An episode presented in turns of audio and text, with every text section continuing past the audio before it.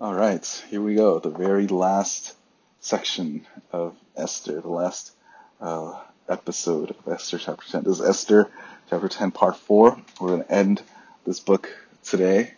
Um, if you recall, this last week we talked about the how the Lord raised broken vessels and the Lord uses broken vessels, and why does the Lord intentionally use broken vessels? Because one, that's that's all that He can work with, and second, uh, it gives him more glory when he uses vessels that are broken because the broken vessel cannot brag about his own abilities. And that's what we talked about the first two uh, applicational points. Today we're going to talk about the last one, which is the Lord rewards broken vessels. In the book of Esther, chapter 10, verse 2, uh, you recall that uh, Mordecai gets elevated. Uh, and uh, it says here, in all the accomplishment of his authority and strength, and and the full account of the greatness of Mordecai to which the king advanced him, are they not written in the book of Chronicles of the kings of Media and Persia? Uh, so Mordecai is unique in that he's written two different books, a secular book and and in the pages of scripture. One is eternal, and the other one has could be potentially hidden somewhere in the Middle East somewhere. Uh, but either way, at least one of them that's still here, uh, we know for a fact that Mordecai elevated by God to this high uh, position. Um, and, and, not only was he elevated then, but we have a record of his greatness. Um, and God has, in the end, blessed uh, Mordecai. Uh, he was honored. And at the same time, when we look at our own life, God will um, bless us as well for our faithfulness. Um, God's grace is that He rewards us for doing uh, what He wants.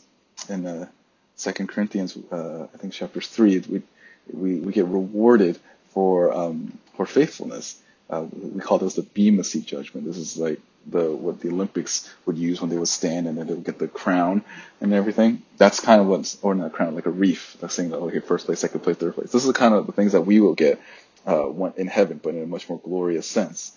Um, for us, the Lord raises us up. He uses broken vessels, and then at the end, He rewards the broken vessels. A few, a few days ago, uh, I was, I mean, we're all at home, but I was at home uh, in the kitchen, and then I decided to ask Ruby to come help me uh, wash the strawberries. Uh, I told, I called her. She ran uh, into the kitchen. I said, "Hey, do you want to help Daddy wash some strawberries?" And she says, "Yes." And I said, "Okay, go get your stool, stand in front of the sink with me, and we're going to wash these things together."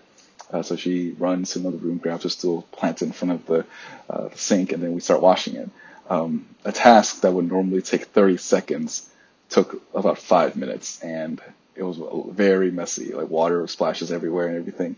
And why would i do that? Why would i uh, intentionally make make myself inconvene myself so i can have ruby do this with me? It was mainly because i want to bond with her. You know i want to develop that relationship with her. Uh, i called her. I, so I gave her a task and then she uh, she and I washed it and had we had somewhat fun and mess together. And afterwards, um, when we were done washing, we only washed five strawberries, and it took us a, a while to do so.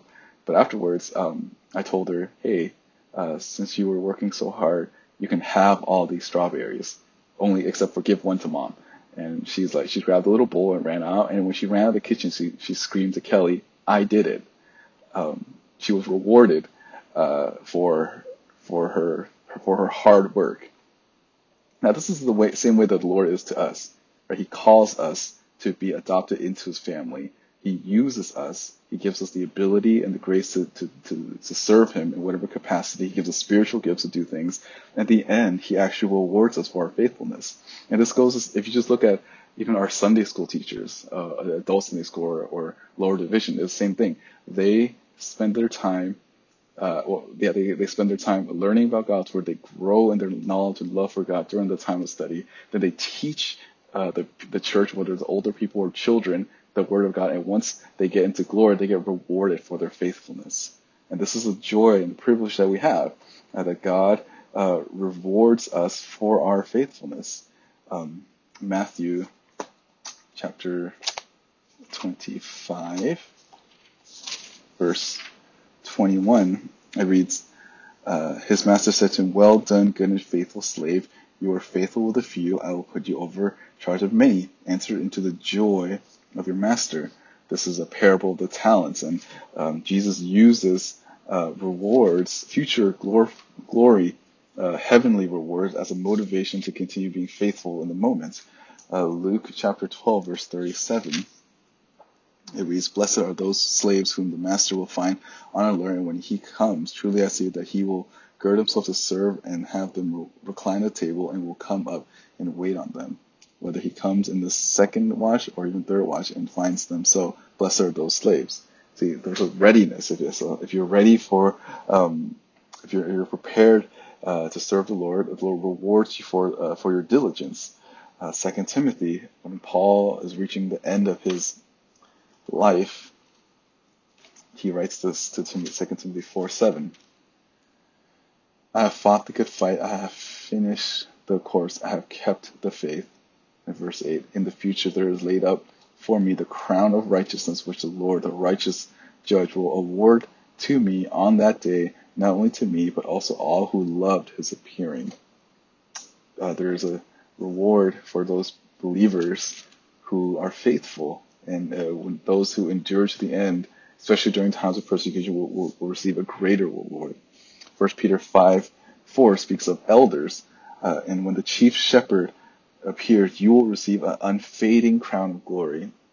So for some of you who are who want to aspire to become seminary students, to be pastors, or if you're listening, if you're uh, just anyone that eventually wants to aspire to elder or actually is a, a, leader or elder now, you understand that your position, as hard as difficult it may be at times, you your faithfulness will not be in will not go unnoticed. The Lord sees how exhausting um, all the t- effort and time you put into the ministry that you're in. The Lord understands the the, the, the difficulties of ministry, and, and in the end, He will reward you with His unfading crown of glory. Um, 1 Corinthians uh, 3, verse 14 tells us that um, you know, we get rewarded for these things. The things that uh, will, get burned up, the things that doesn't get burned up, uh, will get will be given a reward for it. And we are all essentially going to be rewarded for things for Him working through us. And what a joy it is that we have a God that not only redeems us, uses us, but also rewards us. You know, He He doesn't need to use us he didn't even need to choose us, but he intentionally did those things so that we, he can reward us in the future. Second Corinthians 5, um, 2 Corinthians 5 verse 10, for we must all appear before the judgment seat of Christ so that each one may be uh, recompensed for the deeds in the body according to what he has done, whether good or bad. And this is the, you know, the Bema seat. That's where this uh, this idea comes from. That there's this reward ceremony for us. So we are all going to be rewarded for what we've done for the Lord in this life, and there will be things that people don't see, uh, and you will be rewarded for those. If you support the church financially or you support missionary financially, a lot of people may not know who uh, or what ministry you support, but the Lord knows, and, he, and you'll be acquiring heavenly rewards because of it. So keep serving the Lord wherever you're at uh, God will reward you for that. And, the, and, and you have to see this as a privilege to be able to serve, whether in and out the church, representing Him for His glory. Um, we're purchased by God. we were we're partakers of His kingdom, and He and He and we get prizes by the Lord. He He gives us rewards for um, for for the ministry that is given to us. Um, so this is uh, how why the Lord uses these things. It's a motivation for us, and He He will reward us in the right time. So the Lord uses, or Lord raises broken vessels, He uses broken vessels, and He rewards broken vessels. Uh, aside from Christ, everyone in the world is broken, and uh, and as we close, we understand that God will use individuals in ways that they will never imagine, but at the same time, God is sovereign over all things, and uh, and for all of us just continue to serve the Lord and God is is in every little detail, uh, whether it's um, whatever the task is. We know that God sees all things. He's still working through us, even though we don't see Him. And I think that's what the whole book of Esther is about. That, that the invisible God is present, even when the people don't acknowledge Him. And us as Christians, we do see Him. We, uh, in the sense that we acknowledge how He uses all of us. We, we acknowledge him, we praise him, we, we thank him, we do all those things. So we're not like the people in Esther, like the book of Esther, Uh, so we're better in that sense. Uh, but there are, will be times where in when ministry and life gets tough, uh, will we forget that God is actually there. Uh, but He is always there. He's always sovereign. He's always watching over people, and He's working all things for His good and for our glory. Uh, I want to close our time in today and also the book of Esther with a, a word of prayer. Heavenly Father, thank you for allowing us to spend this, these last 10 weeks in this book. Um, what a joy it is to be able to um, just marvel at your sovereign hand uh, from this from the roll of the dice to the the choosing of the um, refugee girl to putting this girl as a queen um, to even the corruption of um, immoral king that allowed this position to be there. Lord, thank you uh, for being a God that is beyond us, that your ways are not our way, your ways are beyond us, and yet you do things that are for our good. And even if we don't acknowledge it, uh, we know that you are a good God, no matter how strange the times may be. May we continue to entrust our lives into your hands, and may you use us in ways that would glorify you the most. Lord, may the love of Christ drive us to a life of faithfulness and obedience.